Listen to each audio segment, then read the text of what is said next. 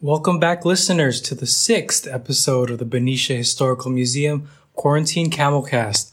Once again, your hosts are Elizabeth Duarte, the executive director of the museum, and myself, Dean Putong, a rising senior at Yale University and an intern here this summer.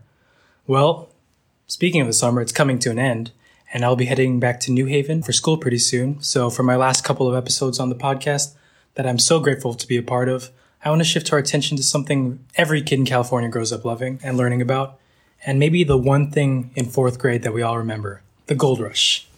Yes, Dean, I love this topic as well. We can't have a podcast about Benicia and the Golden State without having an episode on the gold rush that started it all. That's right. Looking back, I think we can safely say that all we talked about, like the Civil War and Manifest Destiny, even the love story of Rezanov and Concepcion, we can relate it all back to the migration of people to California and more specifically, the migration of people looking for wealth and new opportunities, like gold. Of course, the discovery of gold in the middle of the 19th century is what made California what it is today. But I think we should start by mentioning someone who arrived here in Benicia a little bit before that, and his name was Captain Edward H. von Pfister. He was raised near Boston and became a coastal trader and captained his own ship. And by April 1847, he traveled to California on the Brooklyn to seek out opportunities for trade in the West. And this, of course, is right before the United States takes California from Mexico in 1848. Yes, the Americans found their way to California long before the United States owned it. In Rezanov and Concepcion's time, over half a century earlier, American operations existed all over the Pacific coast. Anyway, on von Pfister's second trip to California in August, he brought with him goods in hopes of opening a store in San Jose.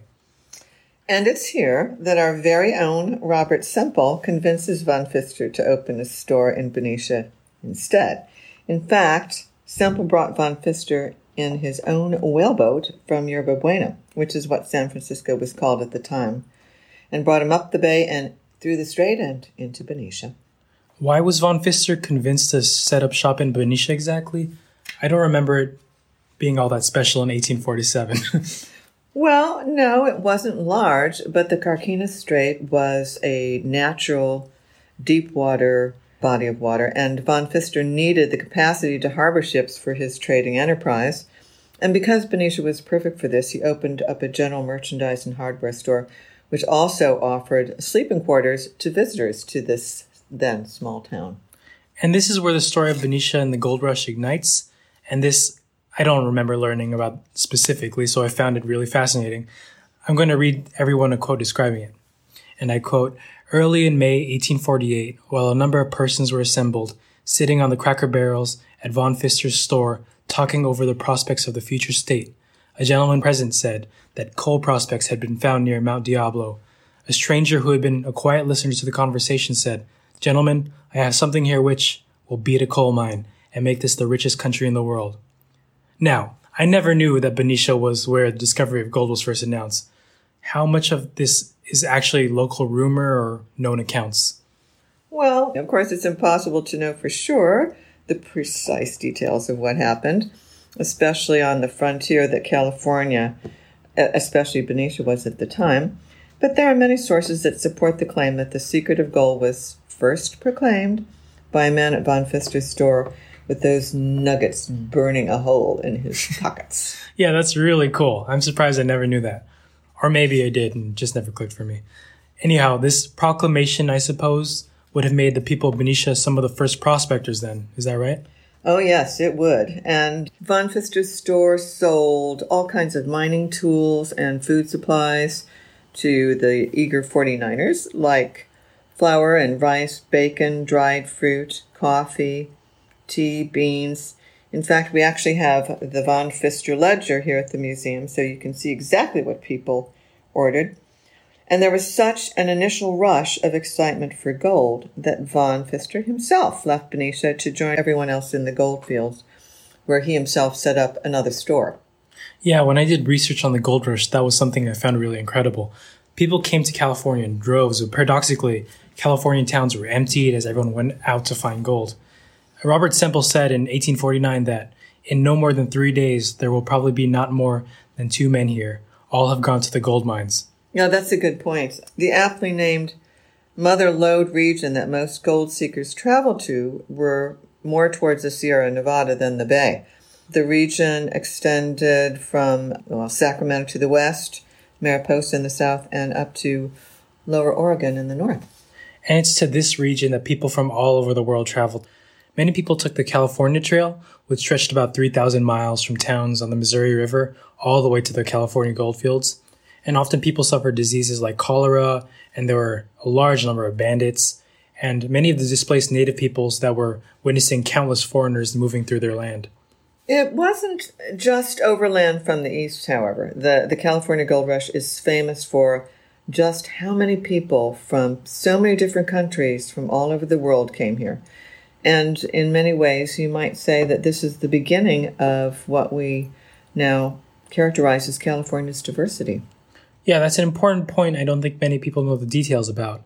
Other than the California Trail, popular routes often included beginning in New York or even Liverpool in England, and then finding a ship to sail either around the tip of South America to San Francisco or sailing to Panama, where they would travel to a port on the Pacific because there was no canal yet, and then to San Francisco.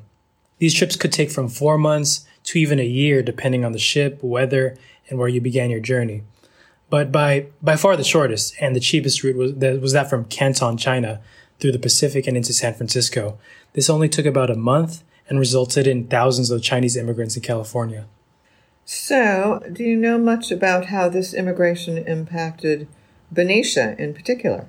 Yeah, at the beginning of the influx of immigrants, most were from Oregon, Hawaii, then called the Sandwich Islands, and Latin America.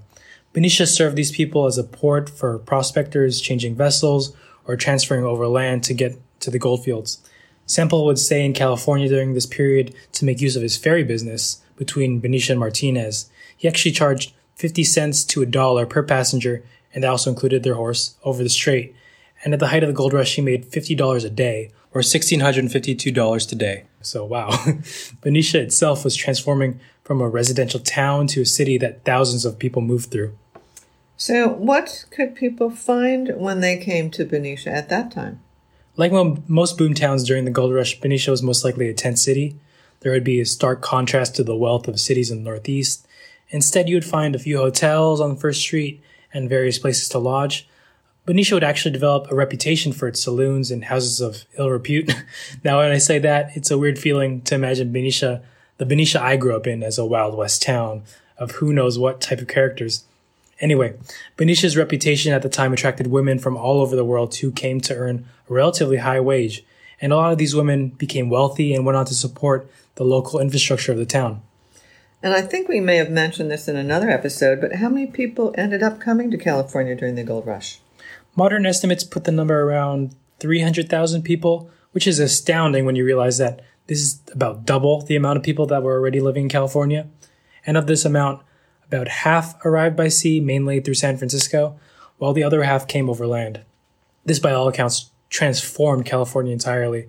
The agriculture and ranching that our state is known for today was expanded by those who came to California for the land and to meet the demands of the endless number of settlers and gold miners. And of course, the gold rush was important to the admittance of California as a state in the Union, not just because of its rapidly increasing population, but of course, the wealth that the gold brought in certainly helped the federal government immensely. Yep, like we said before, California gold would be vital in the Civil War, and that's one of the reasons why we see the creation of the Benicia Arsenal to oversee this new prize, so to speak. You know, even today, I feel that the gold rush has a huge impact on how people view California. Yeah, I agree. California has this sort of gravity when it comes to attracting immigrants that seems entirely unique. Whether that be farmers, industrialists, artists, tech inventors, California has always been the place of booms and the beginnings of what are some of the most lucrative businesses. And that's something I've always been proud of being from California. Despite what other people may feel about us, it can be argued that it's a state of new beginnings where you can find success no matter where you come from, and the California dream that everyone in, in the back of their mind so desperately want. So I'm really happy I learned of its origins right here at home. And I think this is a great place to end today's episode. Thank you to Elizabeth for exploring this topic with me. Thank you, Dean. And honestly, this has been um, a real pleasure for me as well. Tune in next week for a discussion on techniques during the gold rush in technology. You can check the museum website archives online at www.beniciahistoricalmuseum.org for podcast images and narratives, and be sure to visit the museum at 2060 Camel Road when it reopens. If you wish, donate online, and be sure to like us on Facebook. Remember, the history of California is written in the story of Benicia.